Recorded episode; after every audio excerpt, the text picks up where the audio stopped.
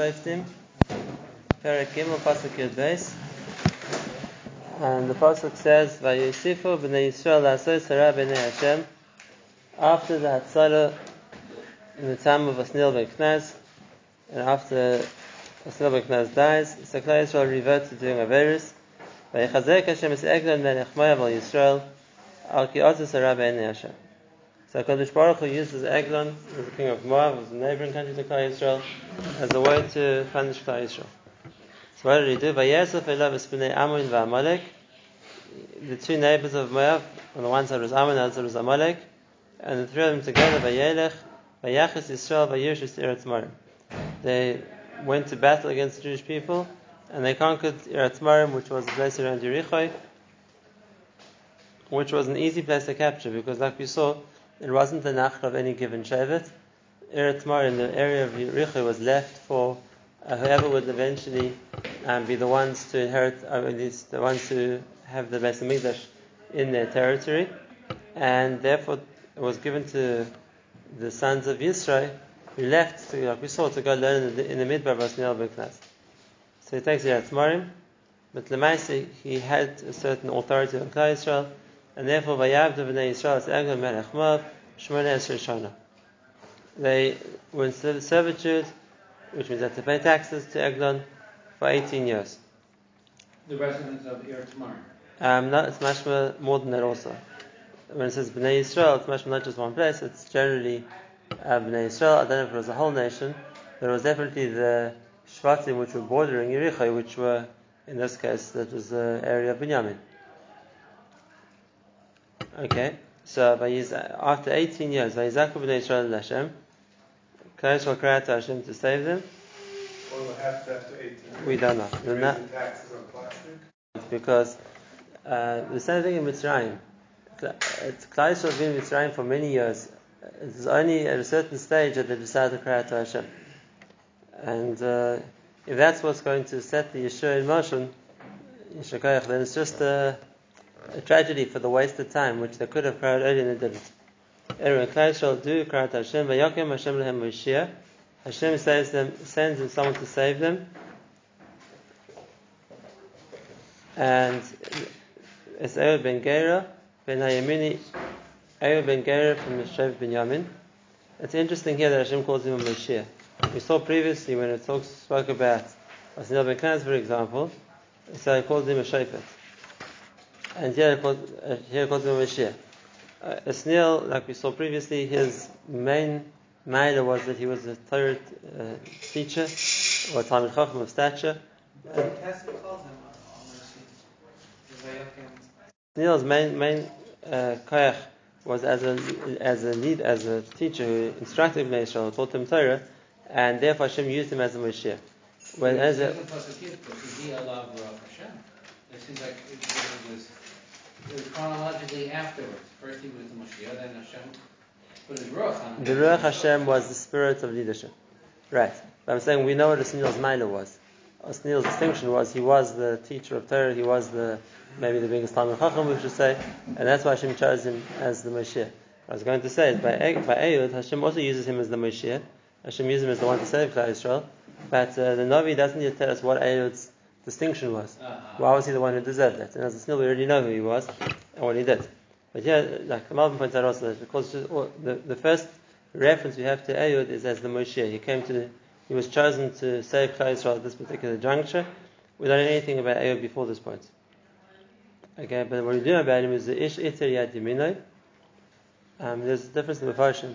If that means he was left-handed, or that means there was actually something wrong with his right hand. The Mepharshim an Ish Iter Yad Yaminoi means his right hand was partially paralyzed. And therefore by default is his left hand because his right hand wasn't functioning. Either way around, he wasn't, he was someone who didn't use his right hand, whether the left was strong or the right wasn't uh, fully operative. And he was used as the emissary, so to speak, to take the tribute that they used to send to Eglon Melech Moab. Now that wasn't unexpected. This was part of the servitude that Klal Yisrael were in. They had to pay this annual tribute to, or the tax to Eglon Melech So that he was chosen as the missionary to, to, to bring, so to speak, the taxes or whatever was due to the. Vayas le'eyu cherev. Erev meant a double-edged sword. With Arka, it was only it's like a short sword, not a long sword. In other words, we say like more like a knife than a sword. He put under his clothing on his right thigh, and uh, the description of this sword is the reason why uh, the Navi tells us it wasn't noticeable to the guards or to the soldiers in Eglon's palace that he came in armed. And that is, there were three reasons. Normally, when people wore swords, firstly, the sword was a long sword, it was like used in combat, so it was quite a long sword. Um, also, swords weren't, at that stage, were, weren't uh, sharp on both ends, it was like curved uh, sword, See, like more like a saber, which was also more noticeable, and it was worn outside the clothing on the left. Because that if a person needed to draw his sword, he would use his right arm to reach across his body to hold, like protect himself, to draw the sword in front of him. So that's where the sword was normally held. Ayod made himself a short sword, it was like a, more like a knife, Like a more like a dagger, double edged, and he put it on his right thigh under his clothes. So it wasn't noticeable there. Right. So we see that basically Ayod had already planned what he wanted to do up front. It wasn't like, oh, you just use, seize the opportunity. He had to make this weapon in advance. learn like the that is right. the difference between a knife which is sharp on one side and flat at the top to opposed double edge which comes to a point. If you want to cut something sideways with it, so you you only one edge. But if you want to use the points to like stab something, you need both edges. Right. And normally a sword was used. Okay, so then is Eglon Melech. Um, he brought this tribute to Eglon, and he wasn't by himself. There was obviously a procession of people who came together to bring this tribute. The Eglon Ishbari Moed. The Navi tells us, Eglon is a very large person, corpulent, but that's not necessary yet. We only need this information when it comes later on. Um, the Navi tells us now just because the first time it's described when coming to Eglon.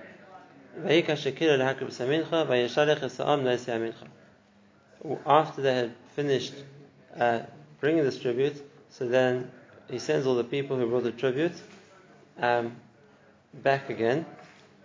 Now it's a mechlokes who the Vayishalech is going on.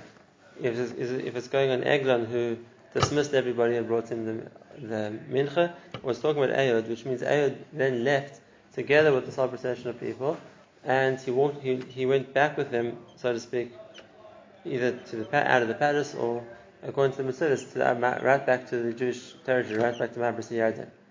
And the reason he did that um, is because there was well, two reasons. Number one, he didn't want to risk anybody else's life. In other he knew what he wanted to do to try and attack Eglon, and uh, he wanted to take full responsibility for himself. Whereas had there been other people there, then they'd have all been held responsible had it not worked out. So he was willing to risk uh, the consequence on his own. He didn't want to endanger everybody else. That's the, the one reason it's brought.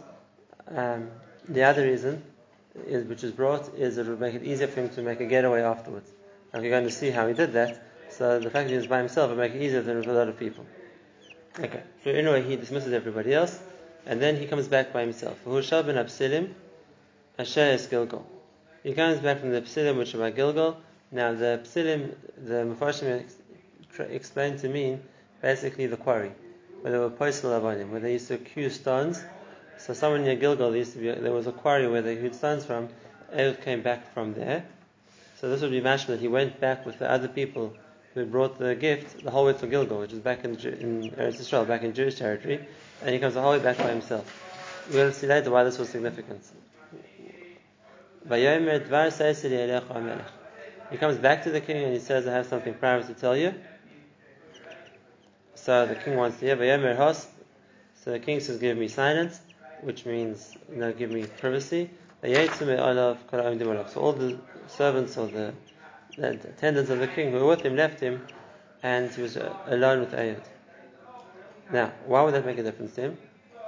Because, uh, like he's going to say in the next pasuk, the king understood that this private matter which Ayod wanted to tell him was some kind of a nevuah, some kind of nevuah, some kind of message from Hashem.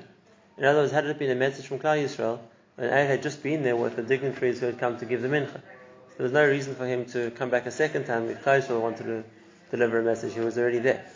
And that's also why they explain that he came back from the Psilim.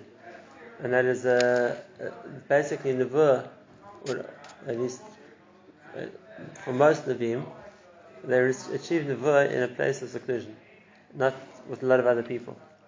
And therefore, to make the, the story more believable, if Ehud wasn't with a lot of other people, he came back from the, the Psilim, from being in a quarry, somewhere where he was by himself, and now he's coming back to the king again, it would be much more that he was coming as a bearer of prophecy rather than as a Shliach of Klal Yisrael. So that's why the king was willing to hear him.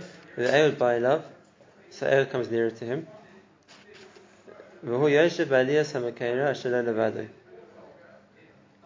Um, so he was now he was he had asked all his attendants to leave, so now he was on his own. The Aliyah Samakera is uh, basically it was some kind of a, a today we call it a porch or a roof a balcony, which was which was shaded. It was makera, it was to keep him cool. So this was on the roof, which was more private, and it was, it was also shaded. It was, it was closed in. He was by himself. I have a message from Hashem for you, which was obviously what the point of the, like I said, the way I have set, set it up, but he would believe that. So he gets up from his chair, basically to hear the nevuah. And this is something that um, Chazal compliments him for. That uh, when he heard that the message from Hashem, he got up from his chair as a sign of respect for Hashem. Now, Eglon. Eglon, the king. Now, this was something that wasn't so easy for him. As we saw previously, he was a very big man, and therefore to maneuver himself into a standing position was significant effort. And uh, he was richly rewarded for this. Because of this course, Eglon's daughter, or granddaughter is more likely, Rus, became the became part of the Jewish people and became really the matriarch of the monarchy of Klal Yisrael. So this was a this was a schar for Eglon for making the effort to stand up to Yadvar Hashem. Right now, the the Meforshim also pointed out that this was part of Ehud's plan. Eglon then was a descendant of Lot. And the Meforshim explained this was part of Ehud's plan, and that is he knew that it would be difficult for Eglon to get up, especially if he's by himself with that attendance there, and therefore Eglon wouldn't be paying attention to what Ehud was doing because he'd be busy trying to maneuver himself into a standing position, which is what happened. And therefore, while Eglon was getting up, his he used his left hand, he takes the sword, or the knife really, which is on his right thigh, and he sticks it directly into into Eglon's uh, stomach. Um, obviously, Eglon was caught unawares, and the force he thrust this, the knife into him, the handle went after the blade. In other words, he forced the whole knife into into Eglon. And then the blade was so deep that the layers of fat covered over the sword, so it wasn't noticeable on the outside at all that he had been stabbed. And he didn't um, remove the sword. He left it as he left it inside him. He left it like that. Now vayetza parashtoina. There's a in the just to translate the word. What does it mean? Um, there's those who explain it that this was talking about uh, Ayod himself, the Malbim explains that Vayetza Parashtona is he went out of the room towards the Parashtona, which was a part of the palace, um, he, which he left. Most of the Farshim explain it not like that. Most, most, most of the explain it that the Parashtona is a word for the Torah calls the parish, which is all the basically all the waste product in the intestines. So by sticking the knife directly into the intestines, so basically all, everything inside emptied out. Now, why is it important? Because that's going to explain to us what happens in the next passage. So after Ehud leaves this, this uh, kind of closed porch where the king was, he closes the doors behind him and he locks them. So the servants see him leaving. So he goes out. So all the servants now want to come back in again. The servants of Eglon come back. By and they see They see that the doors of the attic are locked. They say, Ach He must be which means a bowel movement inside his private room, so they didn't want to disturb him. Why would they think that? This is what the was there before. Because when Ayah stared him and all the contents of his stomach emptied out, so it had the same smell as had he been having a needing to use the facilities. And remember, that's why the servants outside who could smell it thought that's what was happening. Okay, so they wait. Vayachilu ad boish, they wait for a long time, which means boish is we have this word a few times in the Nach. It means that they waited long enough that didn't that they were really didn't make sense to wait anymore. He didn't open the doors again. So then they opened, until now they didn't open from the outside as a sign of respect for him. But it's too long, it doesn't make sense. They used, they opened with the key. They could open from the outside, just like I locked it from the outside. And they found that he's lying on the floor dead. Okay, so in the meantime, while they were waiting, Eod used a chance to escape. He goes back from where he came from, which was the quarries, and he disappears to the Sirasa, which Rashi explains as being a forest, a forested area. Uh, there are a number of Rishonim explain it like that also. It's an unusual use of the word. The Radak and the Metzuda just explain the name of the place. Anyway, when he got when he gets there, Vahi b'vayeh, Vayitzka b'sheva b'har Ephraim, Vayard imu b'nei Yisrael min ahar v'hu He he blows a shofar, which was a sign of to gather everyone to fight, and he goes as far as Har Ephraim, which is uh, much more in the middle part of Eretz Yisrael. Again, he Moab is on the other side of the Jordan. Even today, when you see the mountains on the other side of the Jordan, they're called Hari Moab.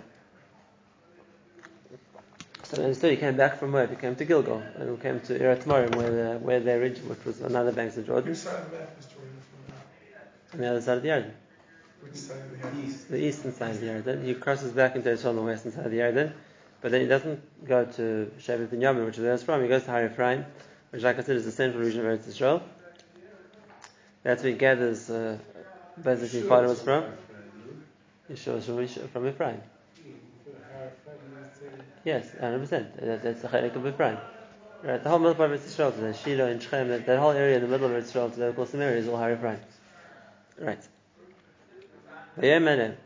So he tells the people gather, run after me, Kinas Hashem Esevechem Esmoav B'yadchem, Hashem is giving Moab into your hands, Vayerdu Acharov, so they follow him, Vayilkedu Es Mabris Yarden and Moab, V'renos the Ish La'avar.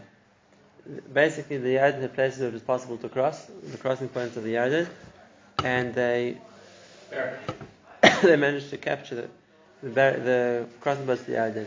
And the reason for doing that is, uh, as unfortunately pointed out to us, that when Moab sent uh, their forces into Eretz Yisrael to conquer Eretz Moab Yericho, and then enforce the authority of Eglon, so they had a standing army in Eretz Israel. So Eret's plan was to cut them off from being, being able to re- rejoin the main Moabi army on the other side of the river. So by blocking, so to speak, the crossing points, now they had socially separated the two from each other. And therefore, Vayakus Moab Kaseres they they man, they defeated Moab. They killed ten, about ten thousand people, and these were the Moabim who were in Eretz Israel. You know, this was the now that they had blocked them returning to Moab, the country. So now they managed to fight the Moab who were in Eretz Israel. Kol v'chol. Every fat man and every soldier. Uh, we'll see the significance of that in a minute. But ish. Nobody could escape because again, the only way to escape was to cross back over the Yarden. And being as they had, that, that's where the Jewish force was located, preventing them, so they had basically been trapped in Eretz Israel, and that's how they managed to kill all of them. They didn't take any prisoners. No.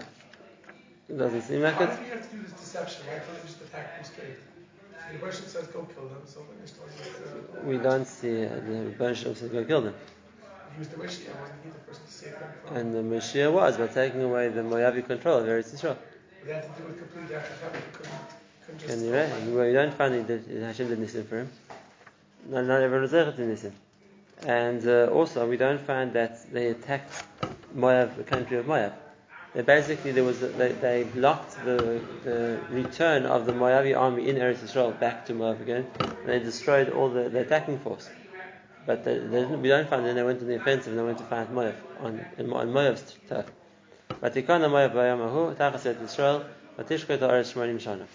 As a result, Moab was was Tikana was so to speak brought down. They humbled themselves. Now they didn't try and rule over Eretz Yisrael anymore. And then after Ehud, there was a period of, of peace, of, so to speak, tranquility for 80 years. God is explaining about Tikana not The victory of Ehud, and that was the, the downfall of Moab.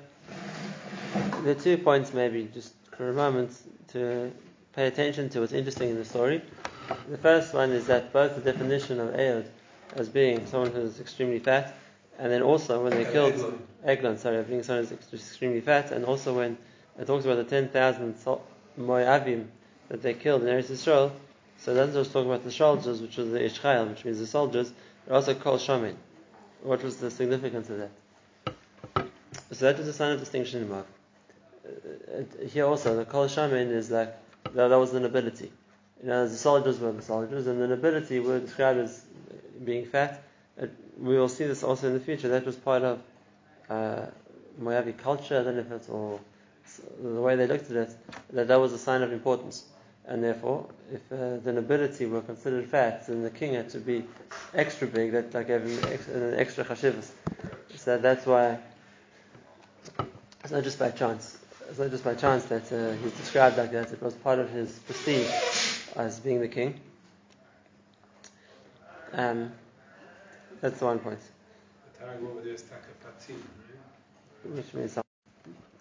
Why was that? Uh, and that not only was that uh, integral to the story and understanding why it was described like that, but it's interesting that was also his undoing because that's how Aid managed to kill him. Both, like we saw, that it was an easy way, so to speak, to uh, to kill him, and also that that way, as you saw, he was uh, busy trying to get himself out of his chair, which means he wasn't paying attention to what Aid was doing. Okay, so and also it's interesting that even though he was a non-Jewish king, an Ovid of Avodah like the rest of Moab, he still respected the Dvar Hashem, and after he was willing to stand up for it. It's interesting, uh, why did, We see two things here, which are really Moab, as we said previously, was a descendant, was a son of Lot, and uh, we see here the let's say the spiritual descendant of Lot. Both was good about Lot and was bad about Lot. And just it came to fruition in the in the Moab, which was really the generation which came from one of the nations which came from it. On the one hand, uh, Lot had a weakness for physical access. That's why he went to Sdom. Right when Avram told him, "Where do you want to leave to?"